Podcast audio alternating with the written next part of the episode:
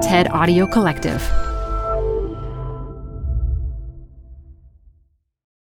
This episode is brought to you by Progressive Insurance. Whether you love true crime or comedy, celebrity interviews or news, you call the shots on what's in your podcast queue. And guess what? Now you can call them on your auto insurance too with the Name Your Price tool from Progressive. It works just the way it sounds. You tell Progressive how much you want to pay for car insurance, and they'll show you coverage options that fit your budget. Get your quote today at progressive.com to join the over 28 million drivers who trust Progressive. Progressive Casualty Insurance Company and Affiliates. Price and coverage match limited by state law. Reboot your credit card with Apple Card, the only credit card designed for iPhone. It gives you up to 3% daily cash back on every purchase. Plus, Apple Card has no fees, not even hidden ones. Apply for Apple Card now in the Wallet app on iPhone. Apple Card issued by Goldman Sachs Bank USA, Salt Lake City branch, subject to credit approval. Variable APRs for Apple Card range from 19.24% to 29.49% based on creditworthiness. Rates as of February 1st, 2024. Terms and more at applecard.com. It's so funny that it all started off of me like bullshitting someone in the bar, but then going, oh, wait a second, maybe I should actually do this. And then really diving in and teaching myself to write. From the TED Audio Collective, this is Design Matters with Debbie Millman. For 18 years, Debbie Millman has been talking with designers and other creative people about what they do, how they got to be who they are, and what they're thinking about and working on. On this episode, Sian Heder talks about the satisfactions of making TV and movies that have an impact. Oh, there's a cultural shift happening, and my story got to be a part of that cultural shift.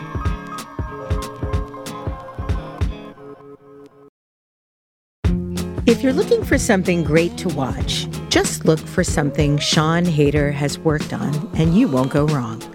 She's written and directed two films, Tallulah, and more recently, Coda, which not only earned her an Oscar for Best Adapted Screenplay, the film was also awarded the 2022 Oscar for Best Picture. She's won a Peabody Award for her work on the television show Men of a Certain Age and worked on three seasons of Orange is the New Black. Her most recent effort is as the showrunner and executive producer of the Apple TV show Little America, which just started its second incredible season. Sian Heder, welcome to Design Matters. I'm so happy to be here talking to you. Sian, I was wondering if you could tell our listeners about the very special way you celebrated at your sixth birthday party. um, I, it's so funny. I, I was like, you've done your research, Debbie. I used to throw these birthday parties. I think I was a little older than six, but I would throw these birthday parties where I would basically write a full screenplay almost. I would write character descriptions for all the guests that were coming to my party, and everyone had to come in character. And I would get murdered at some point in the party and I would go upstairs and put on like a bald cap and glasses and come back as the detective and interrogate all my guests and solve my own murder at the party.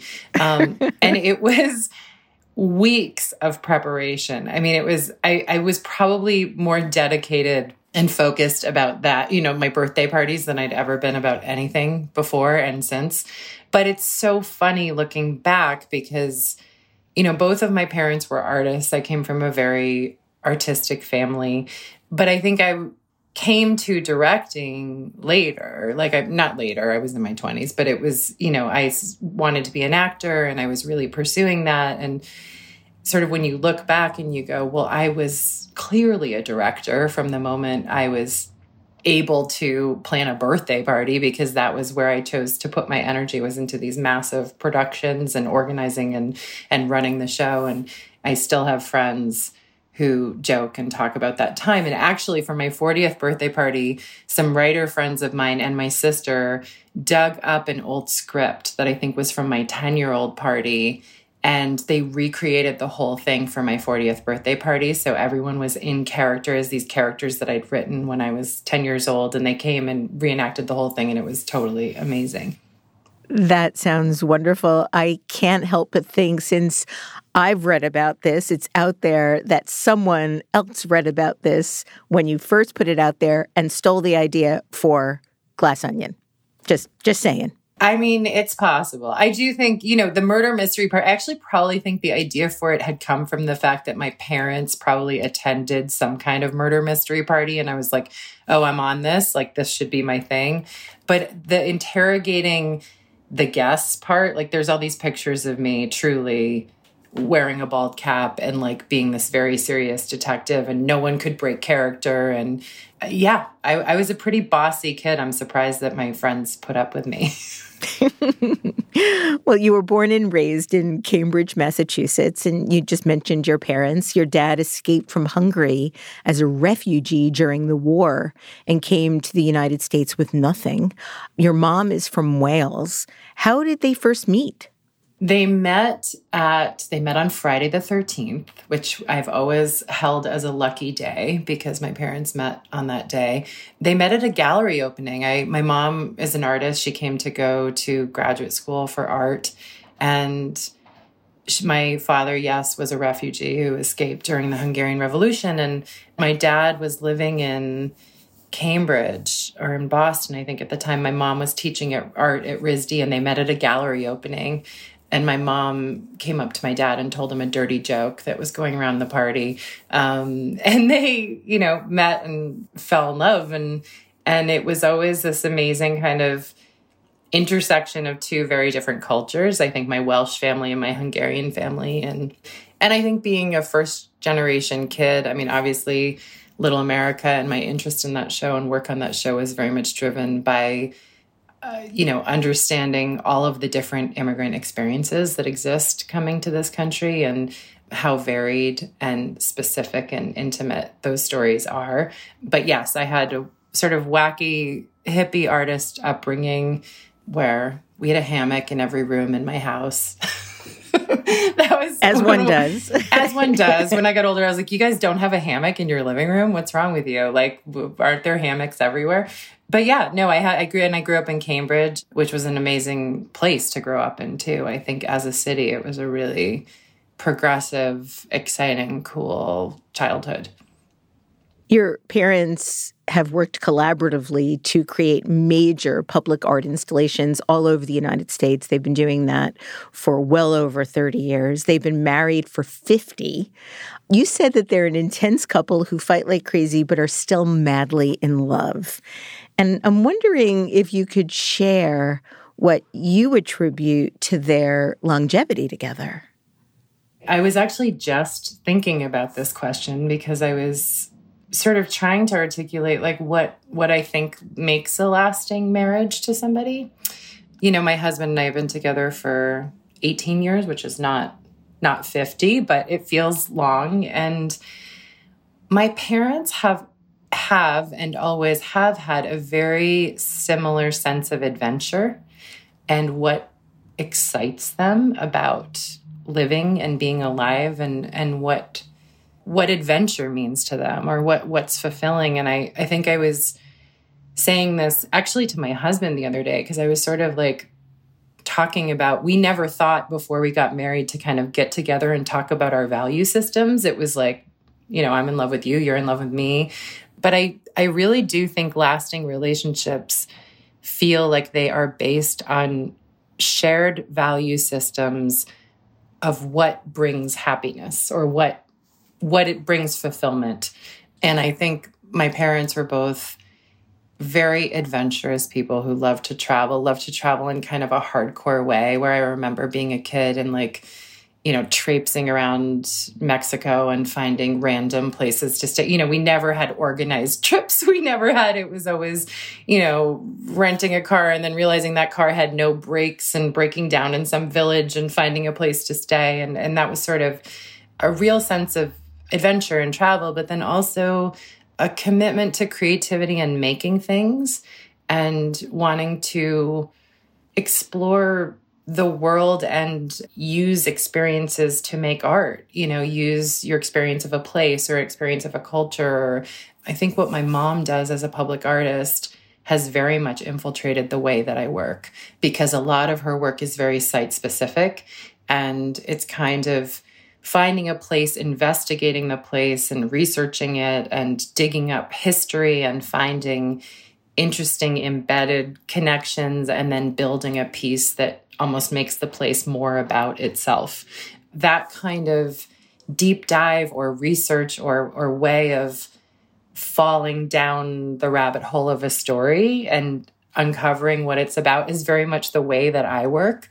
And so it's interesting to look back and think about, but it was always a part of my life. Like my mom's studio was a very alive space for me. And so much of my childhood was spent as she was working in her studio and I was in a corner messing around with clay or whatever materials she wasn't using at that point.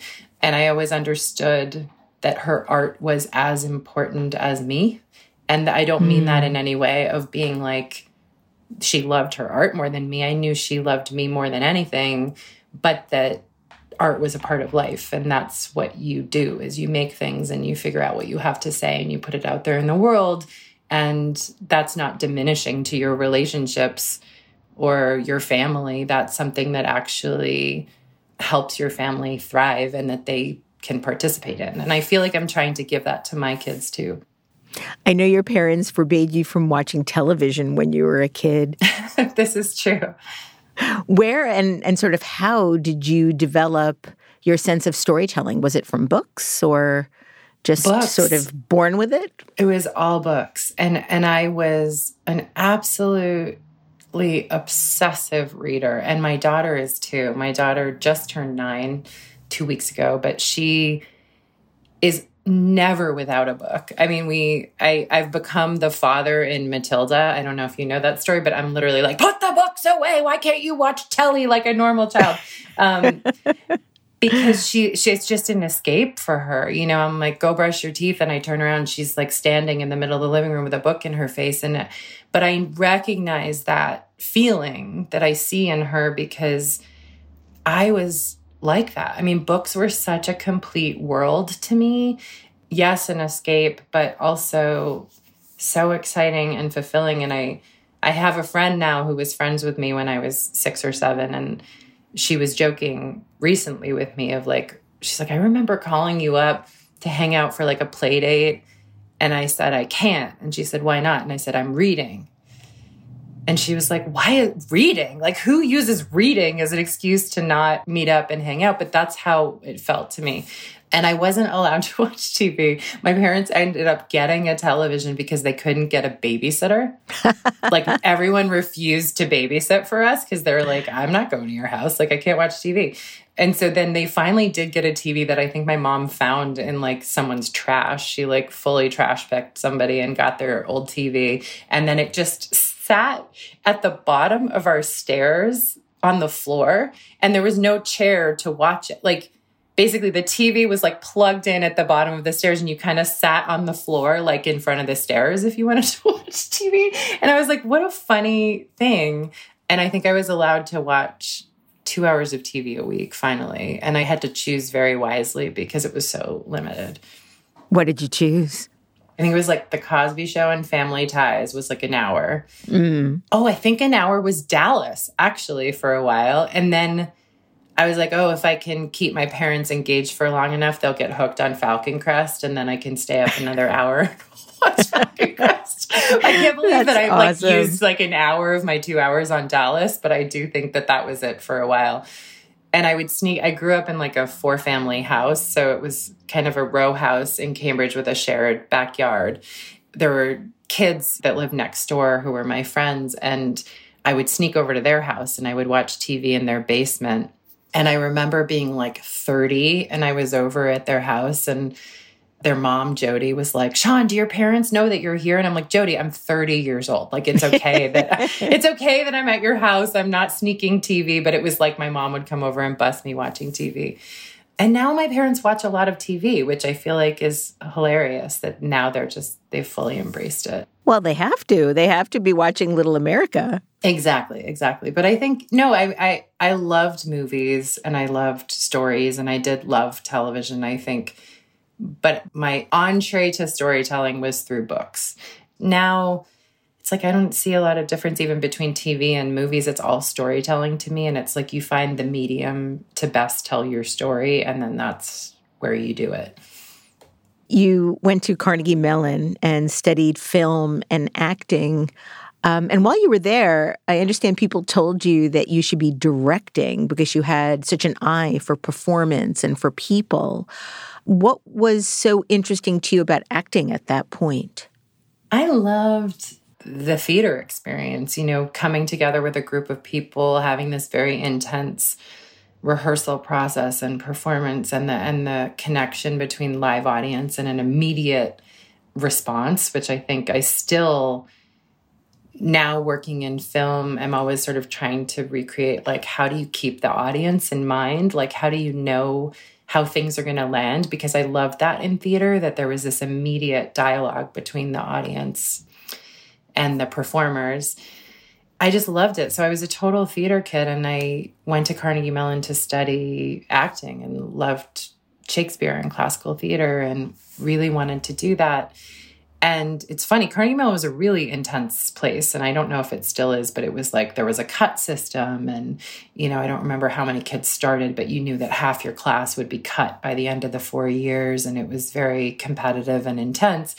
And we would have these conferences at the end of every semester. And it was always, there was always so much tension and anxiety around these conferences because you thought, you know, am I doing well enough to stay in the program? And I remember I had a teacher who said to me, you know, I really think you might be a director. And I was heartbroken because I thought, oh, does this mean he doesn't think I'm an actor? And I don't think he meant it that way. I think he was watching me in class giving notes on people's scenes and watching people perform in the way that I kind of watched my classmates and responded to my classmates. I do think, in a way, even as an actor, I was always a little bit outside of myself, kind of watching the big picture or wanting to be telling the story as opposed to just participating and living the story. And so it did feel like a very natural move for me when I first started directing. I thought, oh, this is a better fit for me. You know, that, you get to be a part of telling the whole story. After you graduated, you moved to Manhattan and began to act in television shows, including The Sopranos, Law and Order SVU, which is one of my favorites. I think I've seen every episode, including yours, about three times. um, what was the auditioning process like for you when you first started acting? Auditioning is horrible. It's just horrible. I think because what I loved about acting was being able to step into another person's life or experience. It's sort of the same part of me that gets fulfilled by being a writer and director. It's you know when I'm writing I feel like oh what a what a way to just kind of we only get this one life to live. And in a way the scope of that life is always going to be limited by who you are you know how you grew up or what your surroundings are and so the idea that like you could get to have all of these different experiences. You could step into the you know being hedda gabler and then you could step into being lady macbeth and get to feel what that feels like to have done all these things or had all these experiences. And so i think in a way carnegie mellon was really like you can be anything. You can play anything. And you sort of pushed yourself in every direction and you went through voice and speech and you could do every accent and you could kind of and then you get out in the world and you go to these auditions to play 22 year old girl on blah blah blah. And and it was almost like I didn't know how to be myself. Like I'd learned all these skills and I was like, oh, I think now they want me to be me, but I almost haven't been trained to do that, or that's been trained out of me somehow that's what people respond to, especially on film, is people that just feel like authentically themselves in a way, unless you're Daniel Day Lewis. And then you get to be the person who disappears into roles. But a lot of the time when you're starting out, it's really the essence of you that the world is responding to and i think when you've gone to drama school and you've kind of filled yourself with all these ideas of like but i but i'm so malleable and i can be all these things and it's like but what is actually the thing that i have to offer it was hard to be a young woman and suddenly faced with like what that game was of how you succeed as an actor when you're a young woman I recently saw the film Brainwashed. I don't know if you've seen it, but it's a documentary um, by Nina Menkes about basically how the male gaze has dictated, you know, all of cinematic language for a really long time.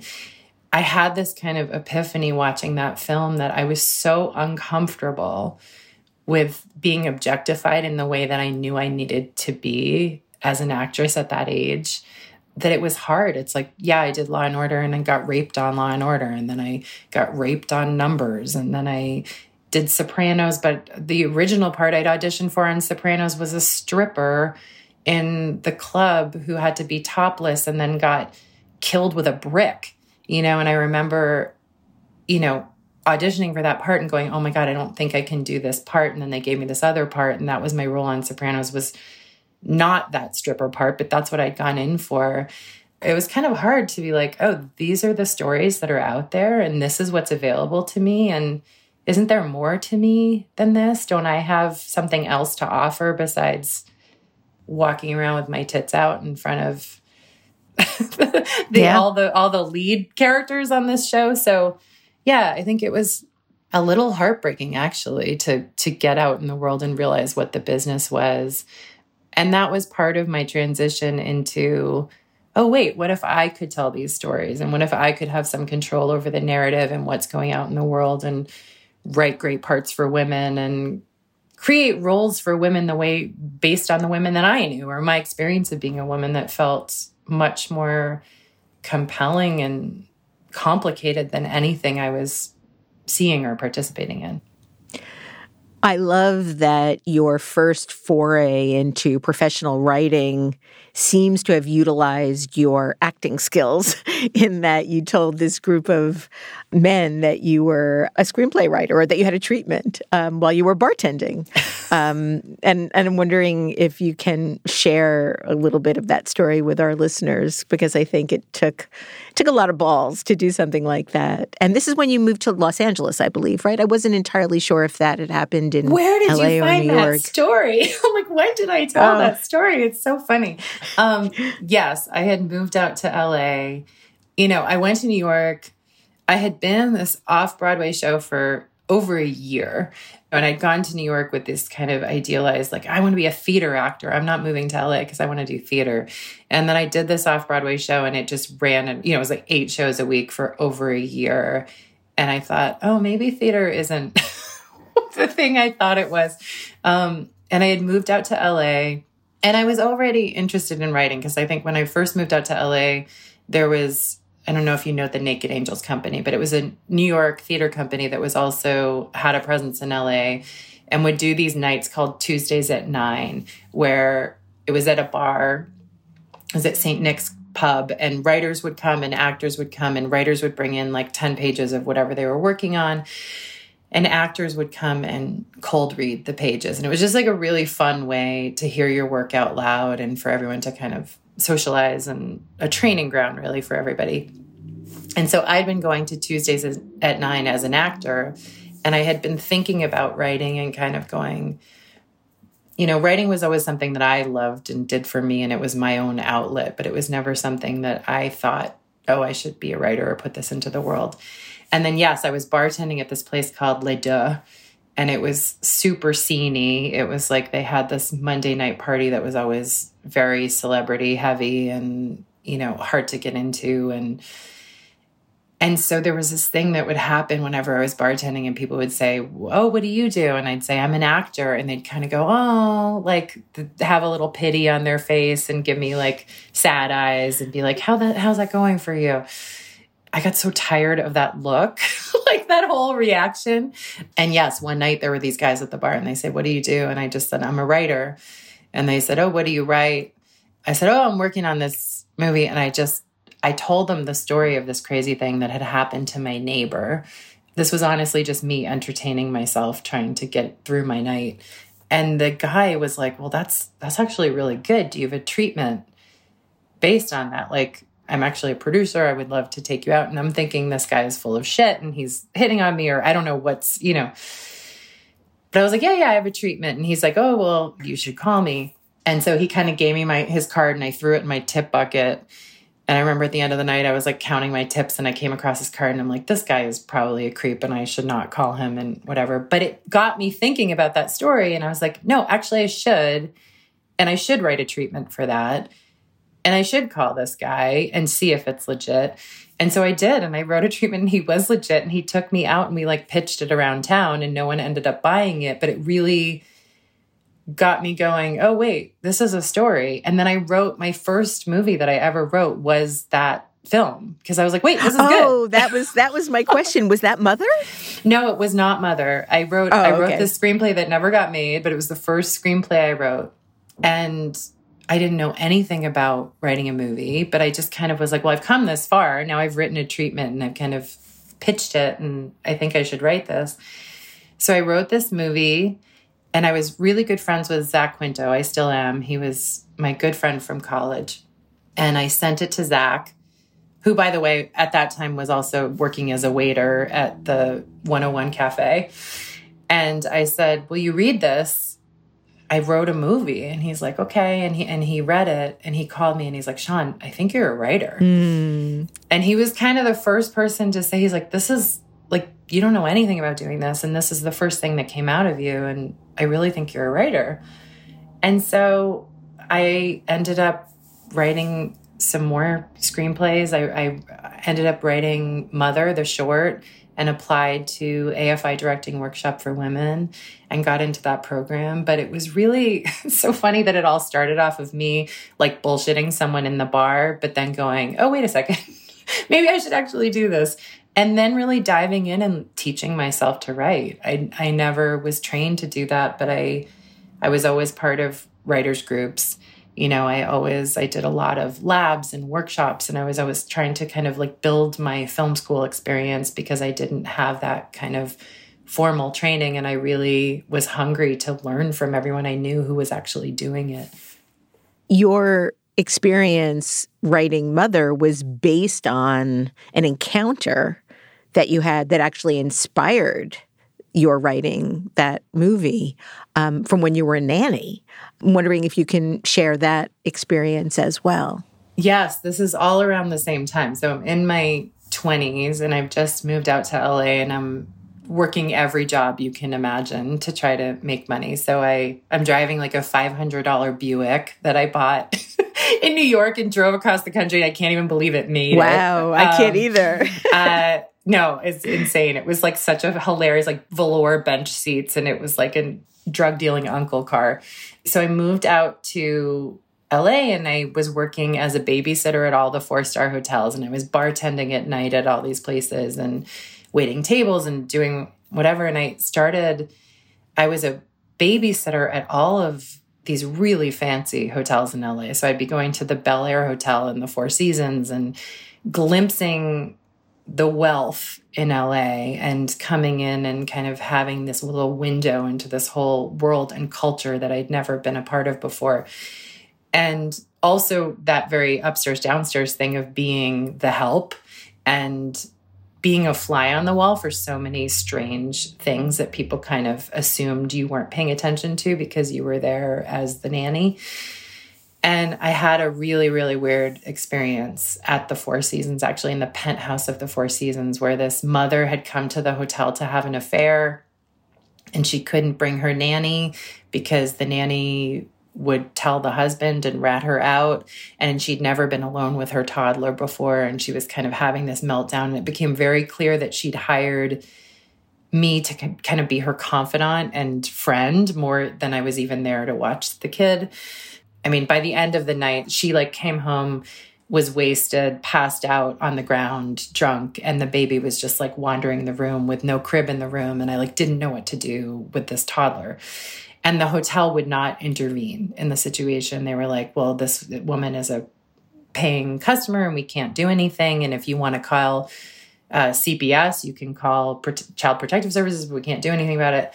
And I thought I'm only in this woman's life for the night. I don't know her story. I know what that can do once you start that cycle of getting someone's kid taken away.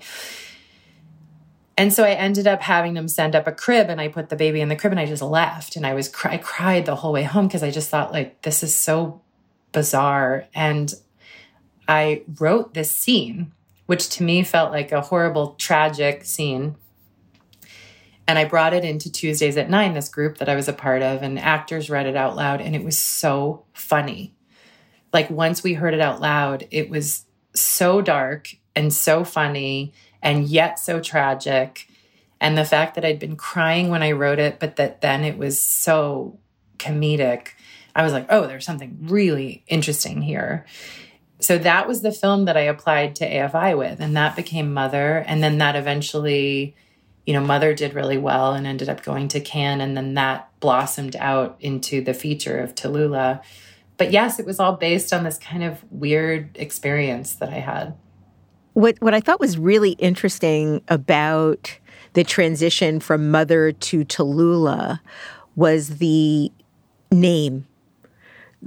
The only one of the three main characters in Tallulah is not the mom. And I'm wondering what sort of transition that was psychologically for you to call the film Tallulah and not a version of Mother given that Tallulah was the only character not a mother? It's interesting. I mean, Tallulah was such a journey in terms of uncovering what that film was about and what that story, what I was writing about. Because as I tell you this story, I was in my early 20s. I was living in LA. I had this tiny studio apartment in this crap car, and I was so judgmental of these moms that I was encountering. I really thought, oh, you know, they don't know what they're doing. And, you know, yes, there were bad moms, but there were also moms that were probably harried and overwhelmed and dealing with stuff. And it's it's really easy when you're young to come from a place of knowing better. And I definitely wrote Mother from this place. And then I wrote Tallulah, I'd say the first draft of it was a very judgmental indictment of this mother character, Carolyn. It was, you know, some women should not be mothers, I would say would be my thesis hmm. when I started writing that film. And then the movie took me nine years to get made.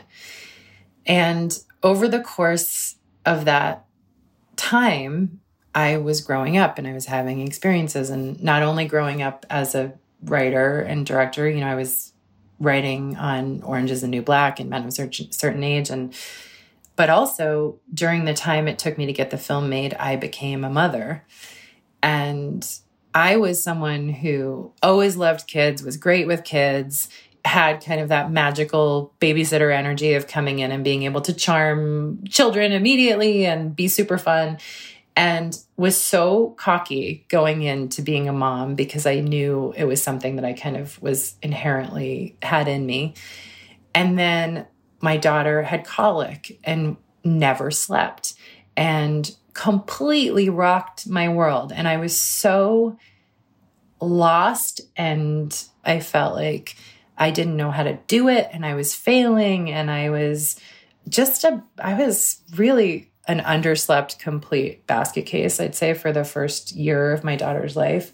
And also juggling like working, you know, like driving to the writer's room and feeling like I had to pretend like I wasn't functioning on 40 minutes of sleep from the night before. And, and I completely rewrote the film. I was like, this movie is not about indicting this mother. This movie is about the complexities of motherhood and the dark secret feelings that nobody can share about being a mom. And so it is interesting in a way like i think you're calling out the name and i, I do think the movie was named in that early stage and and i do think it ended up being a film about all these secret motherhood conversations that i think weren't being had. And that it's in all of us to be a mother and we find different ways to do it. And yet no one knows how to do it. And it's an imperfect journey and all of that. And i and it's interesting. I don't know. I haven't really thought about that till you said it but why that title feels like it was the movie was named early on and then the film evolved so much over the time that i was rewriting it and rewriting it. And so when i finally made it it really was a movie about motherhood. But i don't know if it started that way my favorite dialogue in Tallulah is when Tammy Blanchard's character asks Allison Janney's character if she's a horrible person. And Allison's character responds, We're all horrible. We're all people. There's so much sort of unconditional compassion in that response. I'm wondering if you can talk a little bit about the notion of what horrible really means in our evaluation of being people. I love that line too. And I think that line sums up so much about the characters that interest me and the stories that interest me. I really love good people making bad choices. Like, I think we all contain multitudes and have potential to be horrible and have potential to be empathetic and beautiful. And I love the unconditional love of that moment because I think, particularly with women and around motherhood and around all of it, like there's so, I wrote a whole article about like mom shaming after I made Tallulah because it was something, especially when you have young children, it just seems so present in the world, you know? And I think there's so much self doubt that comes along with being a mother where you're constantly like, oh, am I supposed to do that? Am I supposed to? It just happened to me the other day. My daughter has been like lying a lot. All of a sudden, I'm like, oh, this is interesting. Like the lying, and how do you respond to the lying? And I had a friend say, oh, you're never supposed to call out the lying. You're never supposed to say that's a lie. You know, that's part of them evolving kind of their higher level thinking and figuring out how to be functioning human. I was like, oh, you're never supposed to call out the lying. And it sent me into the spiral of, should I have not said something about that? You know, because I think it's so vulnerable to be a parent and you're constantly questioning, what am I doing that's going to screw up my kid and put them in therapy later in life? And so I guess I just love the compassion, particularly between women in that moment of just, it's okay to be shitty sometimes. It's okay to make mistakes. It's okay to fail. It's okay. That is part of the ride that we're on, being human. And it's kind of about recognizing it and acknowledging it and changing it if you need to change it. But like, it's a part of the human experience. And I think the stories I'm most drawn to involve very messy people and messy families. And a certain kind of dysfunction that still contains warmth. like you said, I mean, you you were talking about my parents at the beginning of this. It's like those two things can exist together. The dysfunction and the love and the messiness and the connection in the middle of all of it. Hey, y'all, it's Elise. I have another podcast to tell you about. It's called In the Making. It's an original podcast brought to you by Adobe Express. It's the all in one content creation app included in your Creative Cloud membership. In the Making takes an honest look at the challenges and rewards of being part of the creator economy. The series kicks off with Puno, who is a creative director and educator. On the show, host Teresa Au explores how you can use the principles of design to create a career you love. Puno did it. Puno is a web designer and content creator and the founder of an online education platform called I Love Creatives.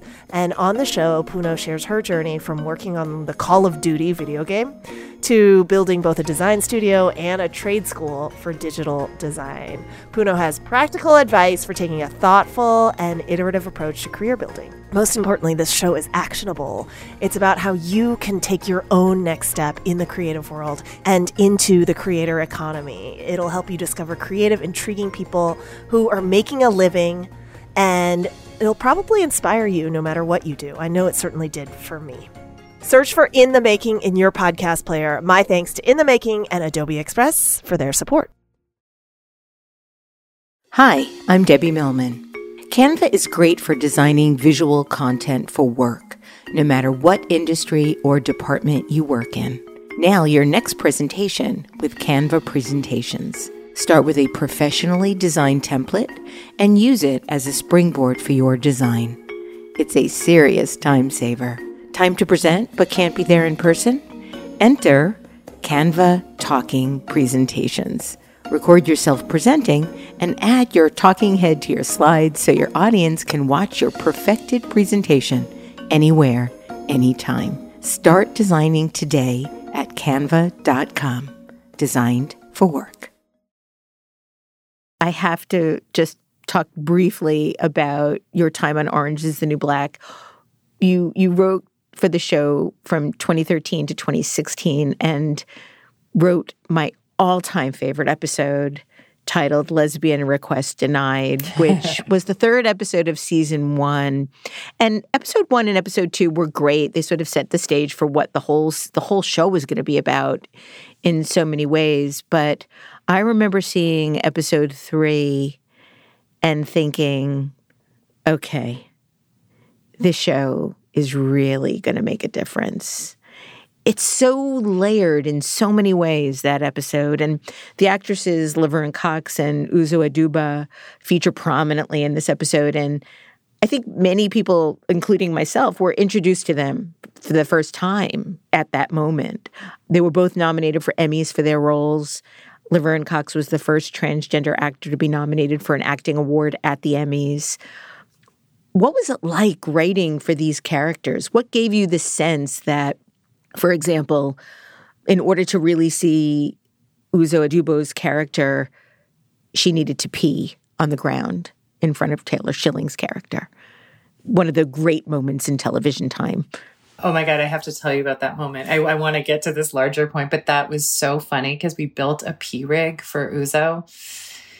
And the first time she did it, I will never forget that. She sort of like crouched down and I remember shooting it and the P rig like kind of just exploded in the gushiest way ever. and we, the whole set, like fell over dying laughing. And Uzo just died laughing too. It was like a massive horse pee, like coming out of this little woman.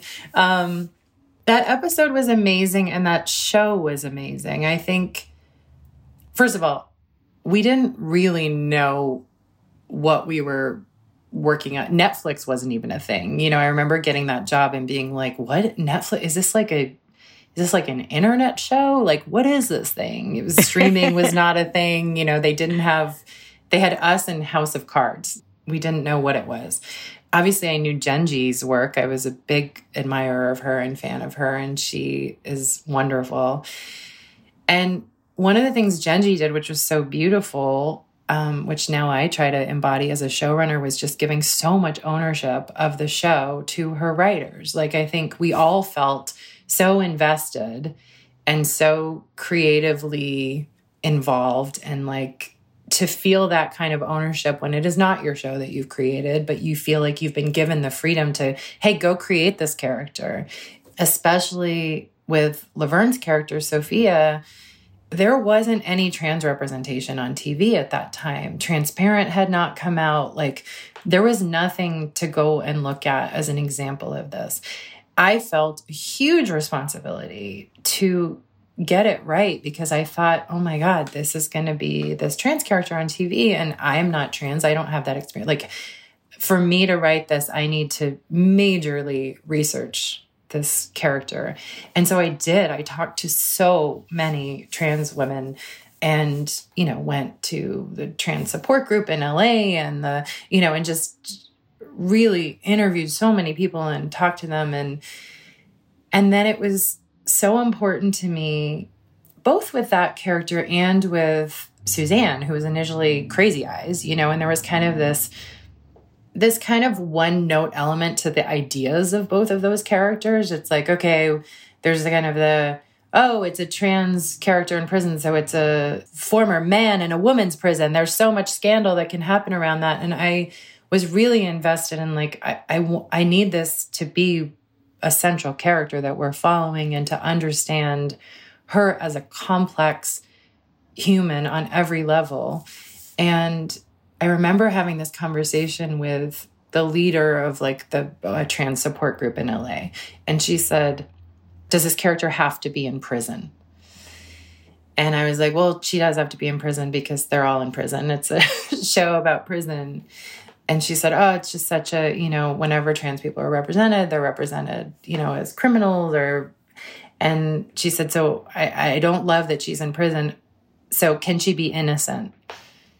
She should be innocent of her crime.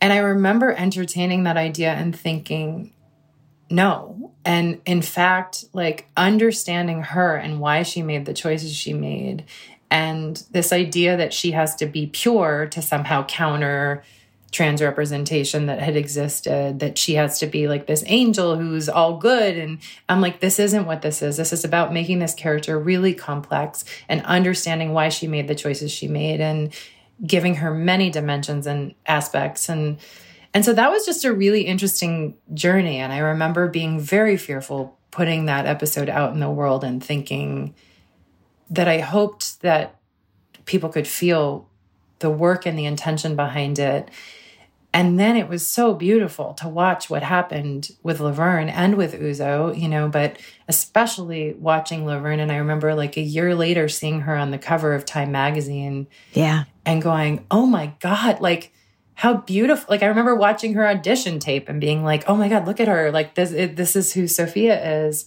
So I don't know. It's really beautiful when, as a storyteller, you get to feel like a cog in the wheels of change, you know, like that you set the pebble rolling somehow at the top of the hill and it picked up more pebbles and it became an avalanche. And then there was kind of this massive sea change. And it's not because of what you did, but you are a part of that. And it's that is so fulfilling.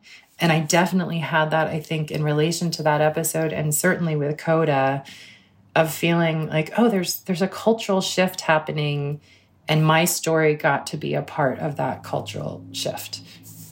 So Coda won last year's Best Film Oscar. I was so happy when that happened. Um, you also won the Oscar for Best Adapted Screenplay. And when you were first approached to direct Coda, you hadn't seen the original 2014 French film La Famille Bélier, uh, the story Coda is based on. What made you interested in this particular story? You know, I think it's always striking when you're presented with something and you think, "Oh, I I can't think of a film with a deaf family at the center of it." And the fact that that doesn't exist in the world felt like a driving force to put it in the world. You know, when I did watch La Famille Bélier, the character of the coda at the center was a very interesting. A coda is a child of deaf adults, and it's very interesting to me that most deaf people have hearing children and most deaf people are born to hearing parents. And so there's kind of this cultural divide that happens where a lot of times codas, you know, who are growing up with deaf parents in a way grow up more embedded in deaf culture than a lot of deaf people did as kids because they had hearing parents that maybe didn't sign or live within the deaf community. So that idea of someone who was kind of part of these two worlds and also part of neither and living in this limbo, you know, where they culturally kind of felt connected to a community that they actually aren't a part of, which is the deaf community. And I had a beautiful thing that a CODA friend said to me the other day when she was trying to talk about being a hearing person, growing up in a deaf family. And she said, I lived in the oppressor's body. So even though I was their child and I was this, I also represented the world that had been oppressive and horrible and exclusionary. And holding those things and holding that duality was like a really complicated thing to grow up with. So that was very intriguing to me in that character and exploring what that was. And having a teenage girl at the center where her feelings were not marginalized, her feelings were actually the stakes of the movie was exciting to me. And so all of those things. And then really the deep dive that I got to do with the deaf community. And it's changed my life. You know, it's changed my life, not just as an artist, but it really has changed my life, period there is this idea of like who should be writing what, which I think is very real, and those conversations need to be happening. And I was fully aware that I was a hearing person coming to this deaf story about a culture that was not mine. But what that meant is I had to come in as this very pure listener and know what I didn't know and really put a team around me of deaf collaborators, both in front of and behind the camera, but these moments that are almost embarrassing when you have them, you know, where like my production and designer and I set up the living room of this family And I remember Anne walking onto set and going, no deaf family would ever set up their living room this way. You know, deaf spaces are circular. Everybody needs to see everybody else. Like the living room's not like centered on the TV in the same way. It's centered on like having a conversation with each other. The couch would be facing where they could see the door. They would want to know who was coming in and out. So there were all these moments where you kind of went, oh shit, like I'm such a dumbass. Why did I, what was I thinking with the furniture? But I had that push and pull. I had the people there as a team to kind of go, hey, no. And it was a really powerful, amazing experience to make that film, not just in the writing of it, but in the way we sort of reimagined what a set could be, the way we shot it, put it together, you know, even the year long press tour, I think it was a very transformative experience for everyone involved in the film, especially me.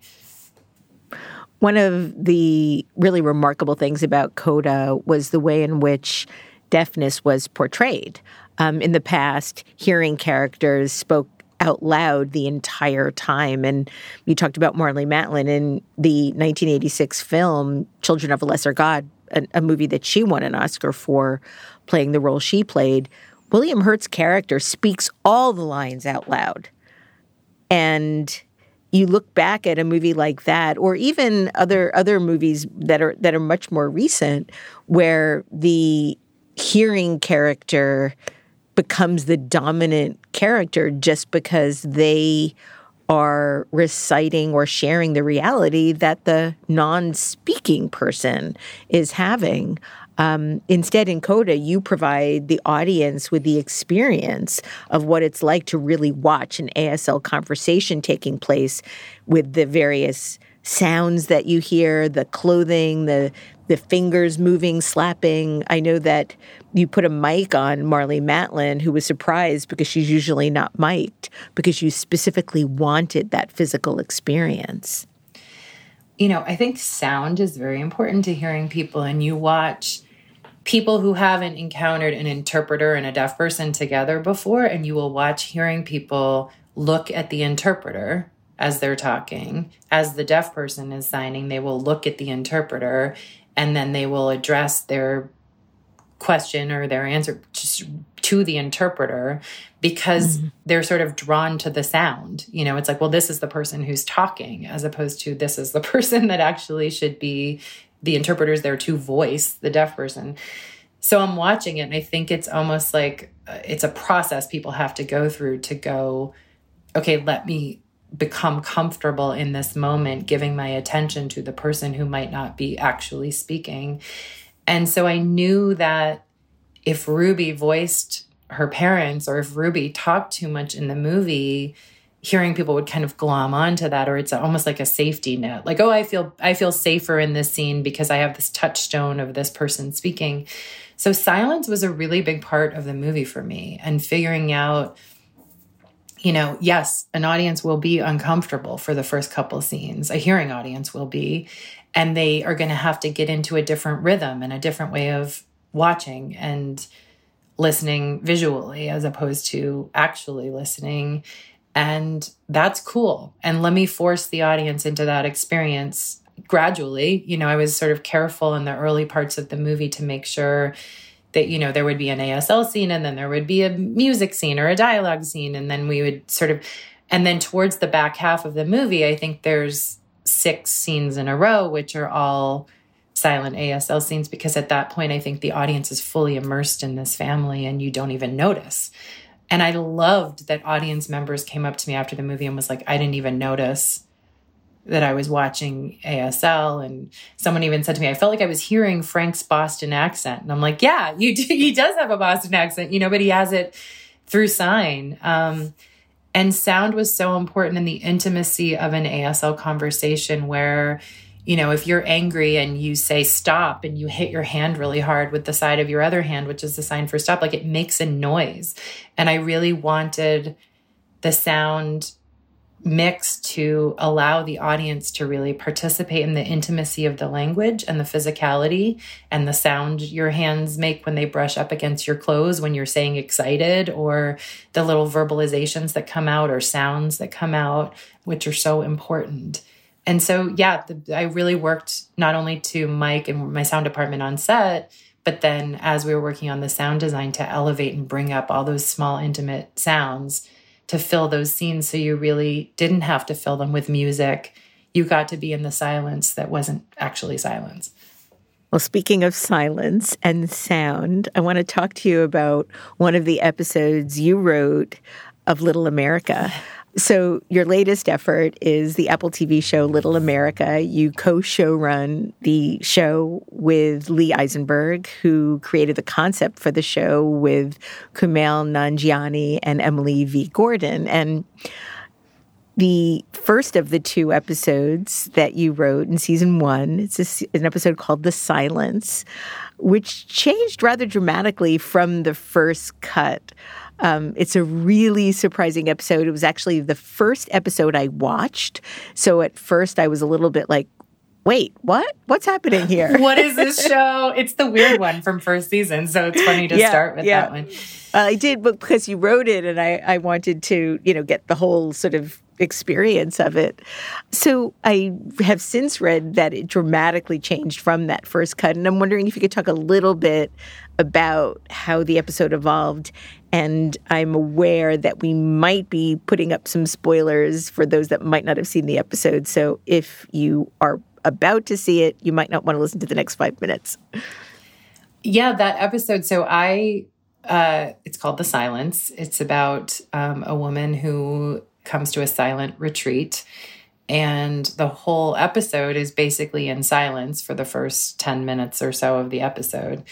And falls in love with this man and has this kind of silent love affair that unfolds. But when I first wrote the episode, there are these kind of Dharma talks that happen at these silent retreats sometimes where they're, you know, the leader will will take you through kind of like a spiritual talk every day. So Zach Quinto was playing that leader, um, who's an old friend of mine, and I talked him into coming to do an episode of Little America. I'm like, come and do this, you know.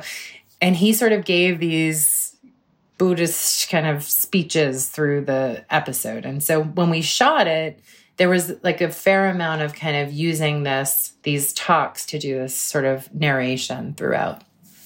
And as we were editing, you know, Lee and I were in the editing room. Lee was like, you know, it's it's a silent episode. It's about silence. Like, should we just cut all this? And I, of course, had a moment of like, oh my God, I'm going to cut all my friends' lines. I've talked him into to coming and doing this episode, and then I'm going to cut every single one of his lines. Like, that's a phone call that I have to make. But it was such an exciting idea to then go and go, oh, yeah, we can make this work. You know, it's the, the whole point of the episode is kind of living in the silence. And it was interesting that I was making that episode in the lead up to Coda. Like I was starting to prep Coda as I was working on that episode. And I actually, you know, as I had started auditioning deaf actors for Coda, a lot of what I was hearing is, you know, deaf actors never get to play hearing. Like, not only is it wrong in so many ways when hearing actors go and play deaf roles, but it doesn't go the other way. Like deaf actors don't get to go and just play a hearing role.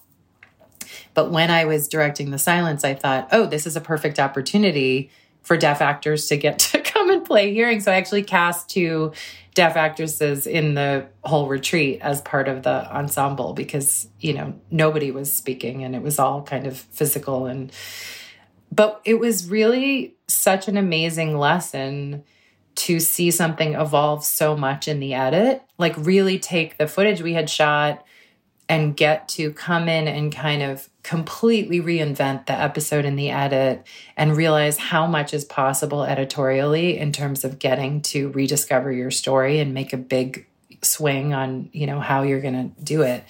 And that experience working on the silence was so valuable to me when I went into the edit on Coda because I think it had freed me up from a lot of ideas about, you know, oh, well, I, when I shot this scene, this is what I thought. It's like, well, I could steal that from that scene and that shot from that scene. I could build a whole new scene that never even existed. So it was very exciting, I think, creatively with my editor, Geraud, who also worked on Little America, to kind of get to go into the edit on Coda and feel really free in terms of now I have all this footage. I had all these ideas when I wrote it, I had all these ideas when I shot it. I get to come in fresh now almost like I'm just discovering raw material that's here and what are we going to make with this. Um, and so my experience on The Silence felt very connected to, I think, a freedom that I had editorially once I went into working on Coda. Little America is an anthology series and it's based on true stories that go beyond the headlines to look at real and unexpected lives of immigrants in America. How did you find all of these true stories? It's an amazing process. I think the the way Little America is made is so unique and I've never seen anything quite like it or been a part. It's somewhere between journalism and narrative writing and we find people from all places. You know, I think some of them the show is made in partnership with Epic Magazine. So we have journalists at Epic who are doing a lot of footwork to go out and kind of find interesting people. And most of the stories are not, you know, these are not famous people generally. They're not people who kind of you would know. They're small stories that are interesting that might have been in a local paper if they were anywhere, or they're not. They're just somebody's life that we find there's some small nugget of something captivating in there. So sometimes they come from like you know, a friend of a friend, or one of our writers has a friend. Sometimes our writers, it's their own experience. Um, Tze Chun, first season, and Daria Zook, second season, both told their own stories. And so, really, what we're looking for, I think, is they're kind of funny and quirky and odd, you know, a lot of them. And together, I think, create a tapestry of the immigrant experience. And what I said early on is like, you know, I had immigrant parents that both came here for such different reasons. My dad was escaping war. My mom was coming because she felt like she couldn't be fully expressed as an artist in Wales. You know, she had to be a good little Welsh girl and couldn't, you know, become the kind of creative person she needed to be. And so both of those are valid reasons to come to this country. And both of those things have challenges and hardship involved in them you know the stakes might be different but they're both interesting and worthy of being told and so that's really our process is kind of we find someone we think is interesting we do a series of interviews it can be up to like six or seven interviews sometimes where we're going back and i find that often what people think is the story of their lives is not the actual interesting story so oftentimes with our subjects, they'll kind of put this thing forward that they think is the most fascinating thing about their story or their lives. And then you continue to talk to them. And then, you know, somewhere in the conversation, it's like, yeah, but actually I had this really weird relationship with my brother, you know? And they sort of brush over this thing. But you, as the interviewer, kind of go, oh, wait, you know, you do it well. So, you know, like you kind of go, what was that thing that you said about your brother? There seemed there was something there. And then you kind of go down that rabbit hole for a while. And so the journey of finding what the story we're telling is is such a long, interesting process. And then we take all these interviews that we've had with this person and we go into a writer's room. And most of our writers are either children of immigrants or sort of have that background themselves. And so we all kind of we're like talking about the stories and dissecting them and kind of going, is this it? And then we go back and we re interview the people to try to dig down that channel it's such a cool, evolving, amazing process. And I love where we get to. And then it's so intense when we show our subjects the episode, which I just had that experience on Little America season two. Is, you know, finishing the season before it came out, we screened the episode individually for people so they could kind of watch it mm. in private and have a reaction to it. And it's so intense, you know, it's so intense because you feel as a writer and you know showrunner and creative you've been trusted with people's lives and these are not people that are hollywood people that are used to putting themselves out there so it's kind of very vulnerable act for them to talk to us and share some of the stuff they do. And they don't know what we're going to end up telling a story about. So i think there's always this element of surprise that like that's what you saw or that's what you heard in my story.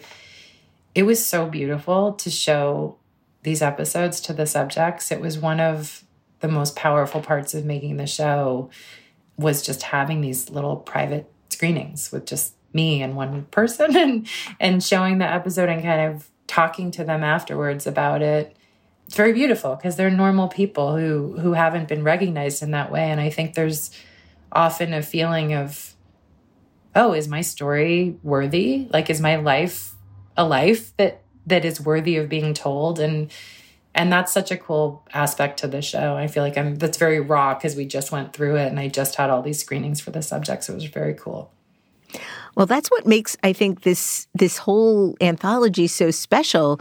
You could be watching somebody from Belize or Sri Lanka or Japan or El Salvador and you can relate so much to the experiences because it's not just about being an immigrant, although that's certainly a part of it, but it's also about being so human and how we all struggle with our relationships with our parents or connect with our children. And I'm wondering if the commonalities surprised you. I mean, I do I do visual storytelling workshops all over the world, and I find that no matter where I go, I could be in Dubai, I could be in Mexico, I could be in Japan, and everybody's telling the same stories: love, loss, longing. Well, we're all horrible and we're all people. Yeah, but, there we go. but I, you know, I think it's really teaches you that specificity leads to universality.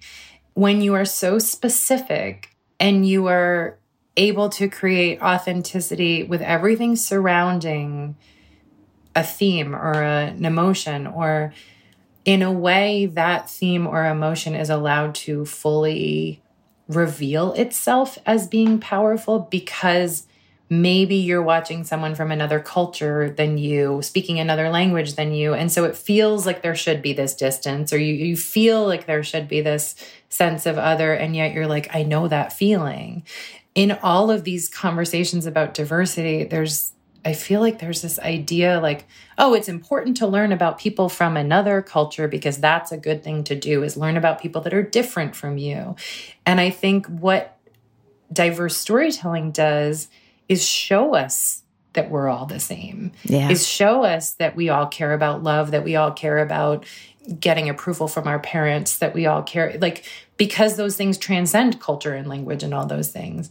And so, yes, I love that part of Little America that you are watching an episode, you know, about a Sri Lankan girl in a kiss a car contest.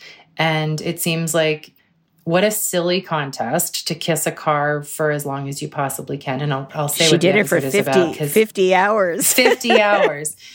she made so, it. and this is what I mean as a writer too, or as a like you you're drawn to that story because you're like, oh, this is quirky, right? It's a girl in a kiss a car contest and she kisses a car for 50 hours to win the car.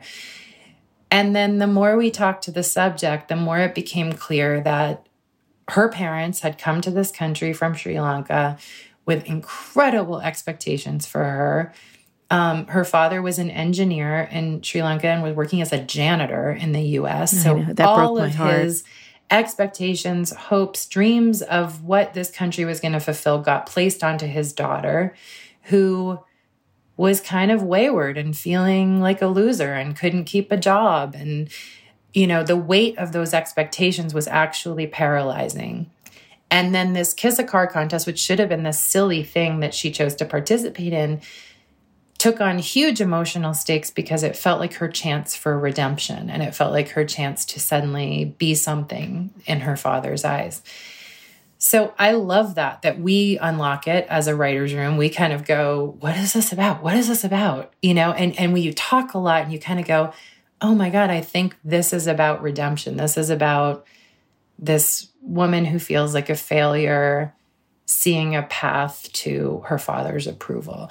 And then once you have that, you can kind of have all the silly characters. You can have the um, characters that participate in these kind of endurance contests, but you've unlocked the thing at the center, which is that very universal feeling. And so each one of the episodes really feels that way to me. That we we spend a lot of time going, okay, this happened, but what did it mean? Like, what did it mean to this person?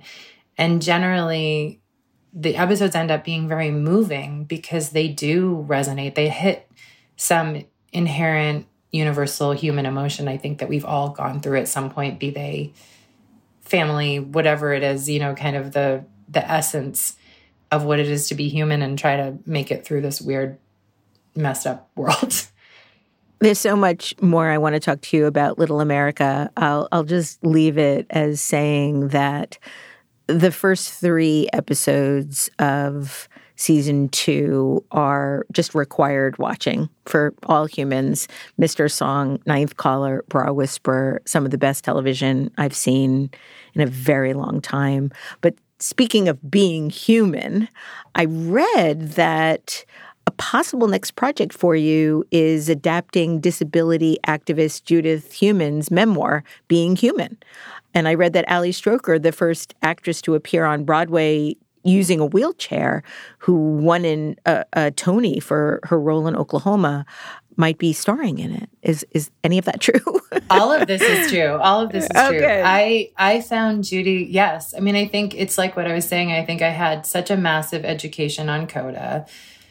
Once you see it, you can't unsee it, which is just the massive lack of representation that exists regarding characters with disabilities and uh, centering that story and also that the disability rights movement was a massive civil rights movement that nobody knows about.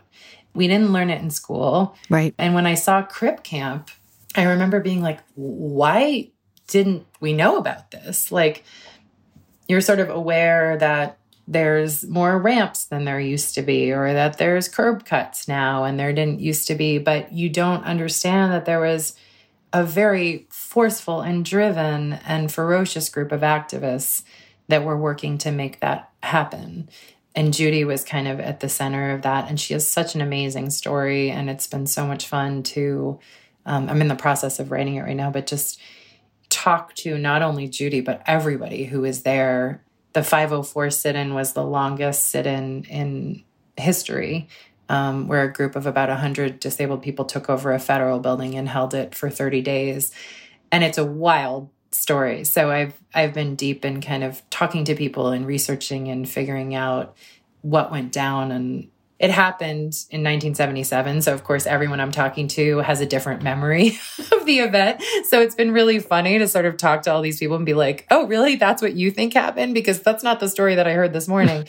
it's quite exciting. And so, yes, I've been, I've been working with Judy on that. And it's a project that I feel very excited about. And, and also in terms of once I saw kind of the experience on Coda and like that we could transform the set and our way of working. And it's very important to me that the stories that I tell continue to center people who haven't been centered and push the envelope in terms of what conversations we're having as a culture and who we're including and who we're leaving out. And I think can also be very entertaining and funny as well. You know, it doesn't need to be take your medicine, eat your spinach. This is something you, that would be good to know about or good to watch. Like, I think these stories can be really fun and exciting. And so, yes, I'm very excited about that one. I can't wait to see it. I can't wait. Sian, I want to close the show today with a quote of yours I found in my research that I think everyone in the world should hear. You've said that the day when you start having no self doubt you're fucked. You should always be pushing yourself to be better than you are, to have people challenge your choices. That's what makes great work. I'm happy to hear that quote from you because I need that right now. Honestly, I'm at the point where I want to like roll up my Oscar in like bags and like stick it under my couch because I can't look at it because it's it's like you're writing like a horrible scene and you're looking at the Oscar like, "Oh my god, do you know that I don't know how to do this?" But I think living in that place of fear actually means you're making good work because you're pushing yourself into uncharted territory. And that's a good place to live as an artist. Yeah, that's what my therapist has been telling me. So I'm glad to hear it from you too. um, Sian Heder, thank you so much for making so much work that matters. And thank you for joining me today on Design Matters. Thank you for having me. This was so much fun. It was truly one of the best conversations I've had in a long time. Thank you. You can see Sian Heder's films Coda and Tallulah on streaming services. Also, Listeners, look up Dog Eat Dog on YouTube. You will not be unhappy about that one. and you can watch Little America on Apple TV. This is the 18th year we've been podcasting Design Matters, and I'd like to thank you for listening. And remember, we can talk about making a difference, we could make a difference, or we can do both. I'm Debbie Millman, and I look forward to talking with you again soon. Design Matters is produced for the TED Audio Collective by Curtis Fox Productions. The interviews are usually recorded at the Masters in Branding program at the School of Visual Arts in New York City, the first and longest running branding program in the world. The editor in chief of Design Matters Media is Emily Weiland.